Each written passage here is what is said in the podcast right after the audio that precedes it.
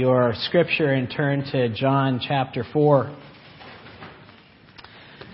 And as you turn there, just a, a, reminder on the Lord's Prayer that it is a wonderful pattern for prayer.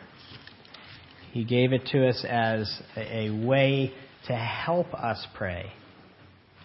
Those words have no magic ability, but certainly through that pattern of prayer, we learn how to pray perfectly to our Father in heaven. I'm going to be looking at chapter 4 this week in John's Gospel. Psychiatrists call it the Paris effect. The Paris effect simply means the disappointment many first time visitors to Paris experience after the hyped expectations. In an article in the Wall Street Journal uh, this year, they write it was Dr. Hiroko Oda, a Japanese psychiatrist working in France, who first identified this syndrome. And it often affects women who arrive in Paris expecting this affluent, friendly European capital that's filled with slim, beautiful Parisians walking around smelling of Chanel. The article went on to note that many Japanese and now Chinese tourists expect a place full of romance and beauty and wealth. Instead, they find pavements that are peppered with cigarette butts and aggravated commuters jam packed on the metro. The Paris effect symptoms include irritability, fear, insomnia, and in some extreme cases, people actually get depressed. They fall into depression. In other words, the Paris effect is the result of, of high expectations not met, of putting your weight of your happiness into something that just doesn't deliver. It is a desire for some deep satisfaction that is not met. C.H. Spurgeon wrote Spiritual things, when God has raised a desire, He always gratifies it. Hence, the longing is prophetic of the blessing. Hence, the longing is prophetic of the blessing. In no case is the desire of living, the living thing excited to produce distress, but in order that we may seek and find satisfaction. In other words, when God gives us a desire, it is not so that we can live in frustration and dissatisfaction, but that lack drives us to turn to Him. In our text today, we're going to experience three longings, three desires that God has put in us so that we will turn to Him and find satisfaction. Look with me at verse 1 in chapter 4. It says the Pharisees heard that Jesus was gaining and baptizing more disciples than John, though in fact he was, it was not Jesus who baptized, but his disciples. When the Lord learned this, he left Judea and went back once more into Galilee. Now he had to go through Samaria, so he came to a town in Samaria called Sychar, near the plot of ground where Jacob had given to his son Joseph. Jacob's well was there, and Jesus, tired as he was from the journey, sat down by the well. It was about the sixth hour. When a Samaritan woman came to draw water, Jesus said to her, Will you give me a drink? His disciples had gone into town to buy food.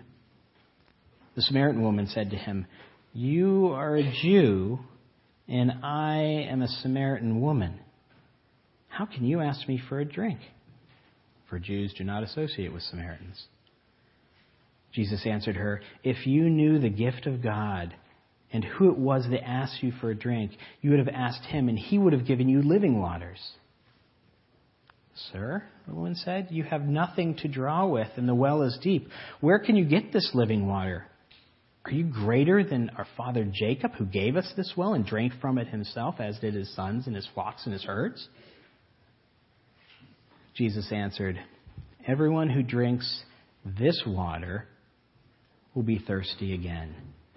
But whoever drinks the water I give him will never thirst. Indeed, the water I give him will become in him a spring of water welling up to eternal life. The woman said to him, Sir, give me this water so that I won't be thirsty and have to come here and draw water. He told her, Go and call your husband and come back. I have no husband, she replied. Jesus said to her, You are right when you say you have no husband. In fact, you have five husbands, and the man you are having right now is not your husband. What you have just said is quite true. Sir, the woman said, I can see that you are a prophet. Our fathers worshipped on this mountain, but you Jews claim that the place where we must worship is in Jerusalem. Jesus declared, Believe me, woman, a time is coming when you will worship the Father neither on this mountain nor in Jerusalem. The Samaritans worship what they do not know. We worship what we do know, for salvation is from the Jews. Yet a time is coming and has now come when the true worshippers will worship the Father in spirit and in truth. For they are the kind of worshippers the Father seeks. God is spirit, and his worshippers must worship in spirit and in truth. The woman said, I know the Messiah called Christ is coming. When he comes, he will explain everything to us. Then Jesus declared, I am who speaks to you. The first and most obvious longing we see in this text is thirst. That's what it starts out with. That's the context in this story. Food and water are basic to existence. And if, if we had read on, we see that the, the disciples had gone into town to get food to bring back. Food and water are basic to our existence. Everything. And, and, and when those things are not in your life, when those things are lacking, everything else becomes secondary. Do you realize that? When food and water are not there, everything else becomes secondary instantly. And our anxiety skyrockets. Our worry takes over. Perhaps that's why Jesus, when he was talking to the, the crowds in the Sermon on the Mount, used food and water as the example. In chapter 6, verses 25, he said, Do not worry about what you will eat or what you will drink. He then probably referenced the birds that were around them and said, Look at the birds. They, they don't sow or they don't reap, but their God and Father takes care of them. How much more precious are you to God? Don't worry. When we don't have the basics of food and water, what happens is our security is jeopardized our security is put on the chopping block. And this Samaritan woman comes to a well to get water around noon, the sixth hour. And Jesus uses this context of thirst to identify the first Paris effect in our own lives. That is security satisfaction. Security satisfaction. Jesus asks for a drink, and the woman says, Oh, you're a Jew and I'm a Samaritan woman. What are you doing even talking to me? Referencing the, the huge schism that happened some 700 or 800 years previous between the North and the South. The North was taken away uh, into exile and transplants were brought in for the remainder and they interbred.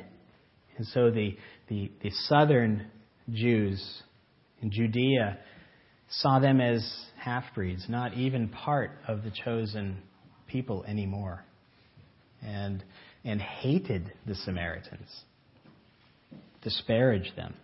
And so she's shocked that this man, this Jewish man, is even talking to her. And Jesus talks to her about this living water, which, which confuses her. I mean, she, she doesn't even kind of catch that term the first time. And then he makes this intriguing statement in verses 13 and 14. He says, Everyone who drinks this water, probably referencing the well right here, everyone who drinks this water will thirst again. But whoever drinks the water I give him will never thirst. Indeed, the water I give him will become in him a spring of water welling up to eternal life. What Jesus is saying here is, you're coming to satisfy your physical thirst.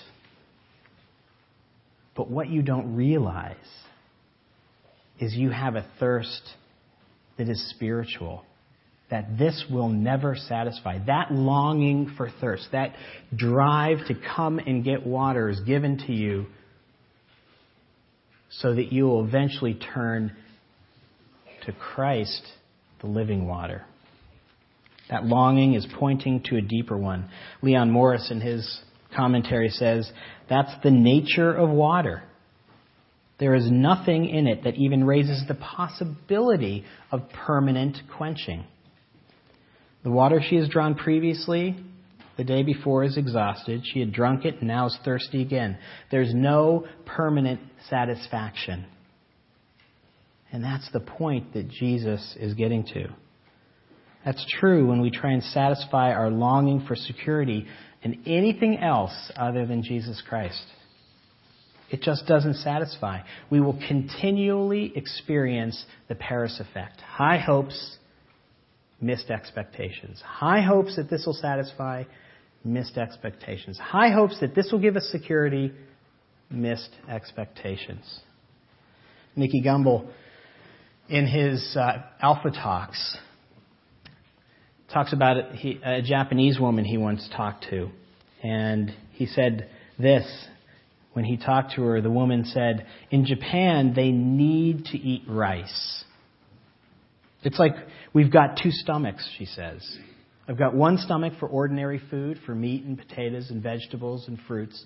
And the second stomach is for rice. And no matter how much meat and potatoes and vegetables we eat, it never satisfies until we eat the rice. If your security is not in Jesus Christ, you will always be thirsty. Your second stomach will never be full. And you'll be searching for things that fill it, filling that security need that you that, that will never be able to fill it. Through life, there are many ways that we try and fill that security need. I'd like to take just three as we travel through life. There's three M's that we try to fill that security need that always produce the Paris effect. When you're young, that M is mommy. When you're young, it's your parents. Kids, here's where you are. You are looking, you are depending on your parents for security. And when we look to anybody other than Christ for that, ultimately, it will fail. Kids, it is good that you look to your parents for security. It is good and proper and right. But what growing up means, kids, spiritually, is that you more and more are looking to Christ for that security and less and less to mommy and daddy. And parents, your job with your kids, one of your jobs is to transfer that security and trust that, that your, your kids are giving you on to Jesus Christ. That is your, one of your primary jobs.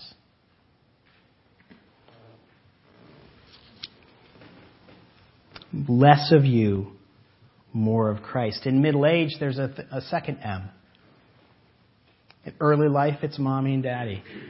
Middle, the predominant one that we seek security in is money. That's where we seek our security. We look for money to fill that second stomach.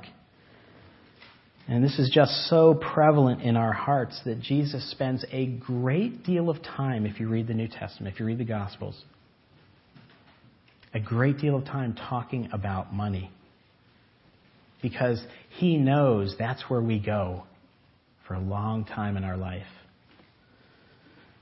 He talks about this in Luke 12 in the parable of the man building the barn. Do you remember that parable? Man had a good harvest and he wants to build a bigger barn so that he can house this, this bumper crop. And, and he, so that he can, as he says, continue to eat and drink and be merry. What he's looking for are those barns full for the security for his life. And Jesus says that man is foolish. Why?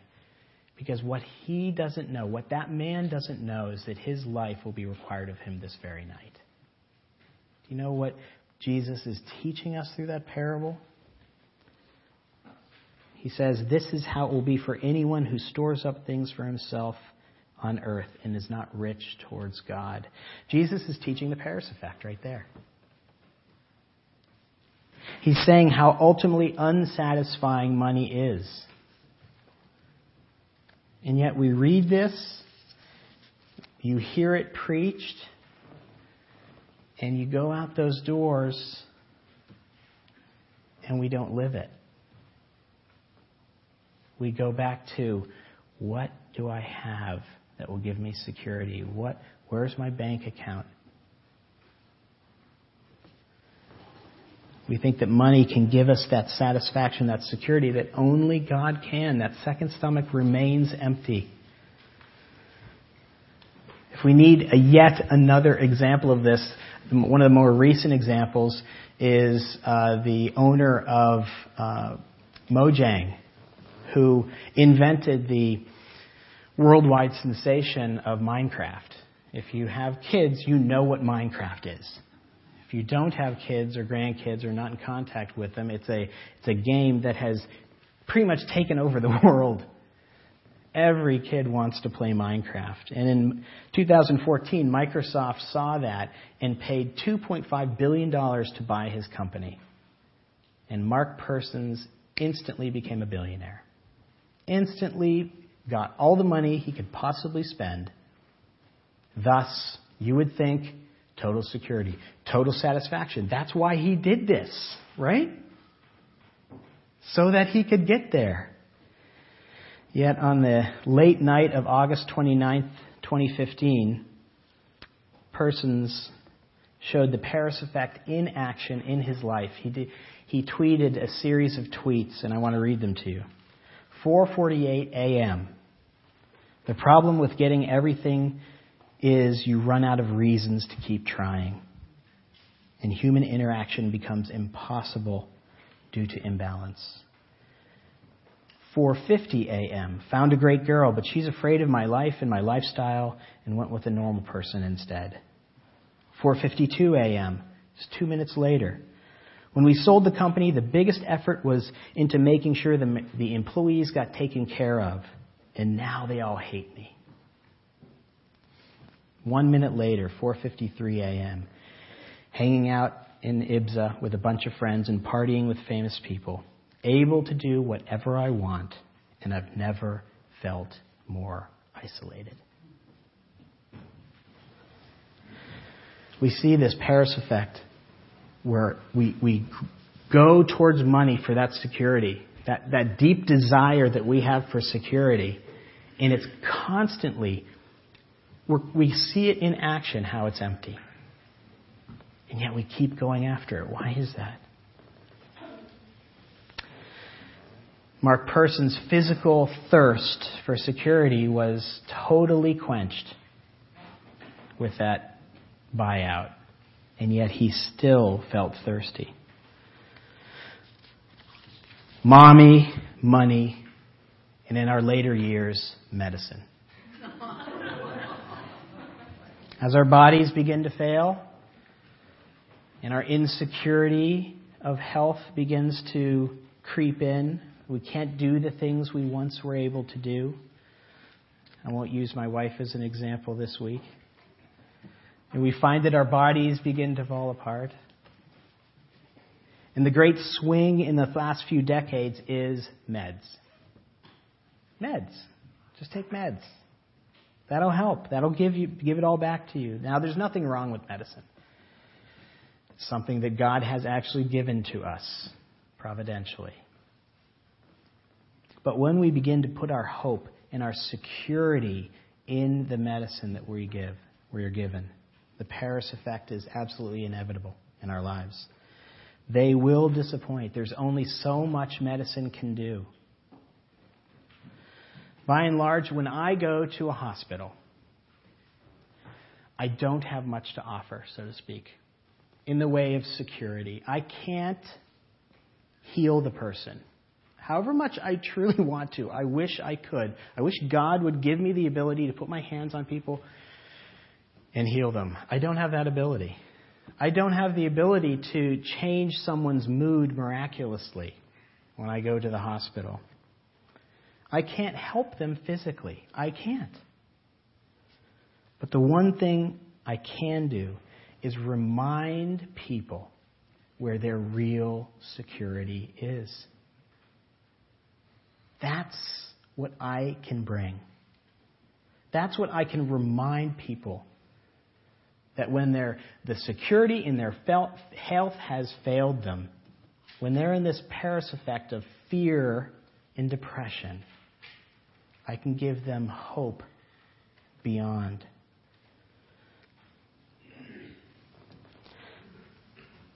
Not in the upcoming operation or new drug, but in Jesus Christ. Their good shepherd, that's why Psalm 23 is so wonderful. Their high tower, that's why the Psalms are replete with that. They're the rock of their salvation. That's why you read the Psalms. Because it reminds us to replace our security somewhere else. The second Paris effect we see is found in verses 15 through 18. In verses 15 through 18, the woman says, Wow, this is great, living water. Give me this water so I won't be thirsty and have to come, come, keep coming back here. And Jesus says, Go call your husband and come back.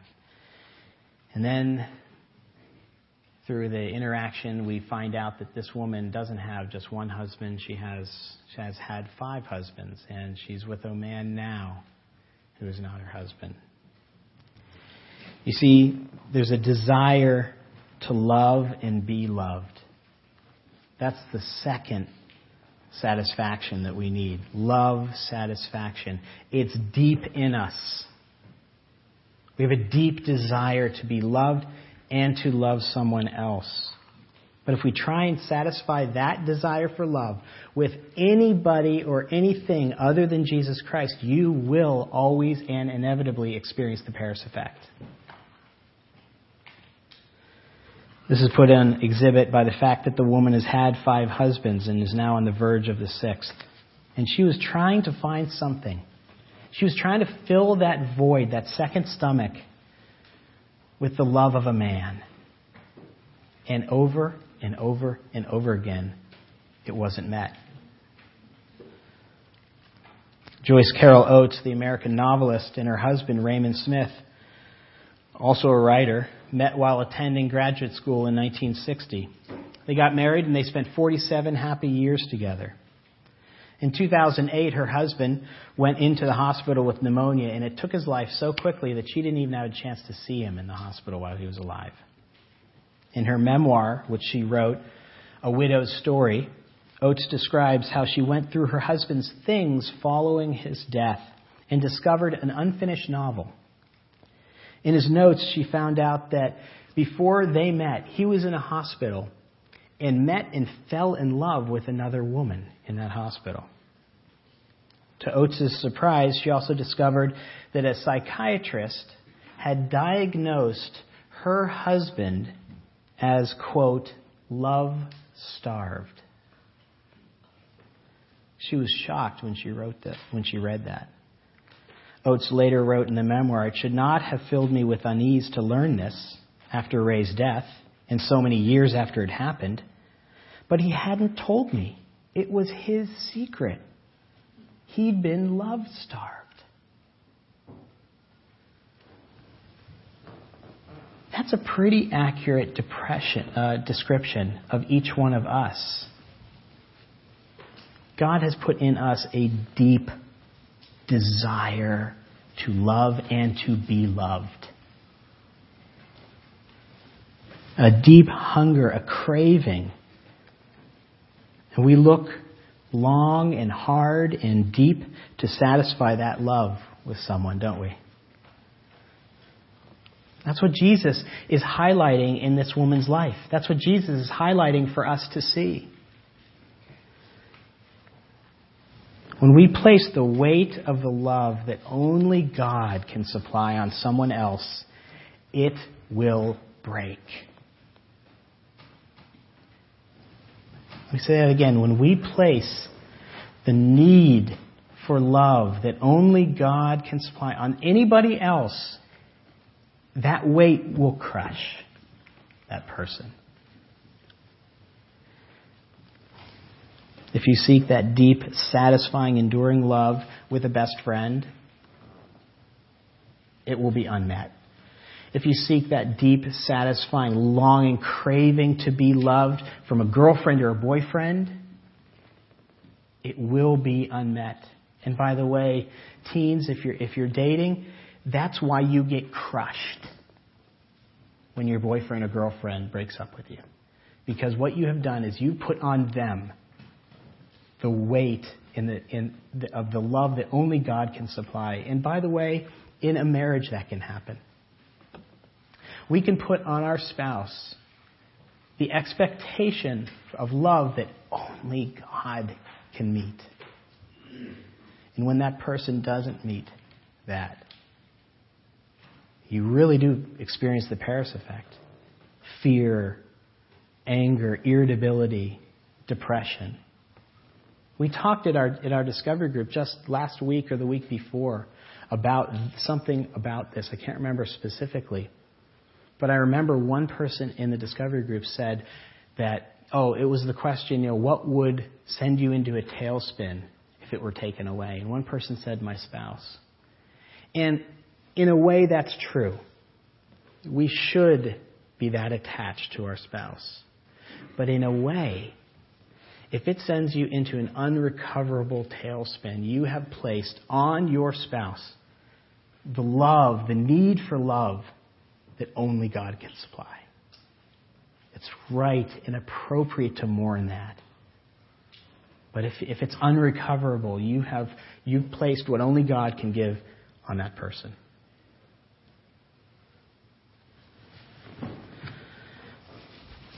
Oswald Chambers wrote, The man or woman who does not know God demands an infinite satisfaction from other human beings which they cannot give.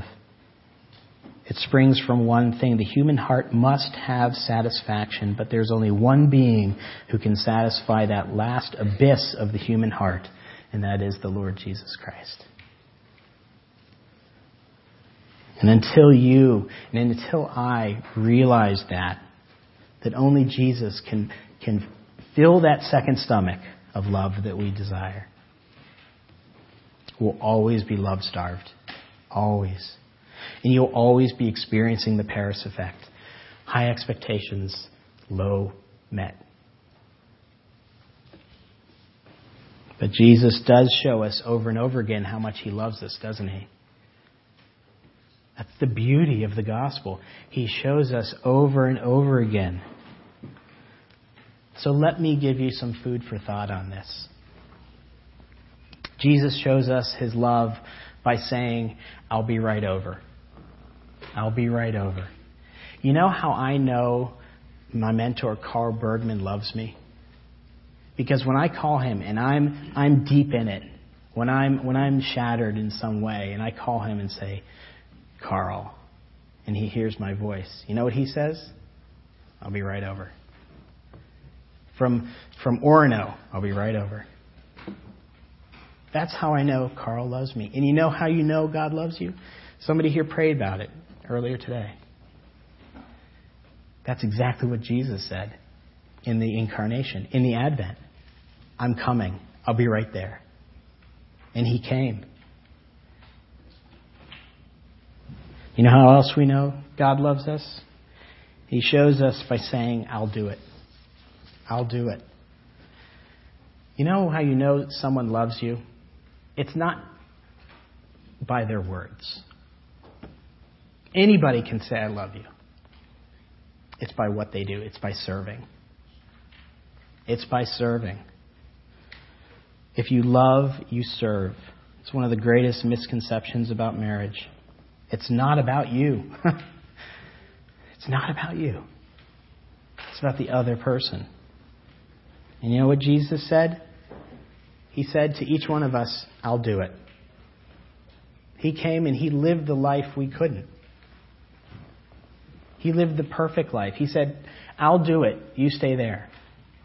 And he served us. Somebody else prayed about that. That was the, the mission of Jesus. Jesus showed his love for us by saying another thing. Jesus says, I'm not leaving.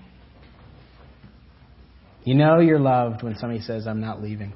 You know how I knew my mom loved me? Well, many ways. But one way that was very, very tangible and concrete was when I broke my legs and I was in the bed for six, eight weeks, she sat by my bed. She said, I'm not leaving. I'm here. I'm with you. And you know what Jesus' last words were to us?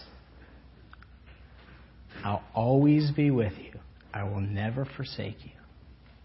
I'm with you always, even to the end of the age. That's how you know that Jesus loves you. Jesus showed his love by saying another thing. He said, I love you despite how you feel about me. I love you despite what you say about me. Think of parents that have had the terrible, gut wrenching experience of having a wayward child, a child that drifts off and maybe into alcohol or drugs. And nothing they're doing is saying they love them anymore. They're stealing from them, they're lying to them. And yet the parent still loves despite the response. Romans 5 tells us, while we were yet sinners, Christ died for us. While we were Ephesians 2, while we were enemies, he came for us. While we had nothing good to say about him, he said, I'm coming. But ultimately, the way God shows us his love for us is not by what he says, but by what he does. And that's the cross. What Jesus says is, I love you so much, I'll take your place. You see, the spiritual truth is, is that sin deserves death. That's the wages of sin is death. That's what the Bible says over and over again. But Jesus, showing his love for us, says, no, no, no, not you die. I'll die It's the greatest display of love anybody can give.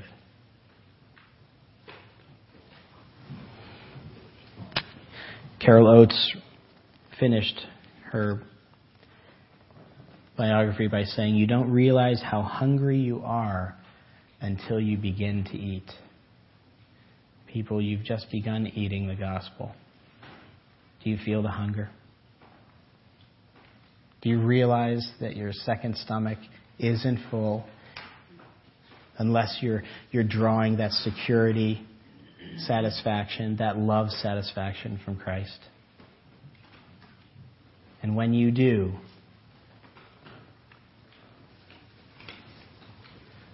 you'll begin to realize how hungry you really were. Let's pray. Father God, I thank you for your word. And I ask you, Heavenly Father, by your Spirit to apply it to our heart, hearts and our minds. and Realize that we should not place thing, our security and our love in anybody else's hands except you, Heavenly Father. In Jesus' name we pray. Amen.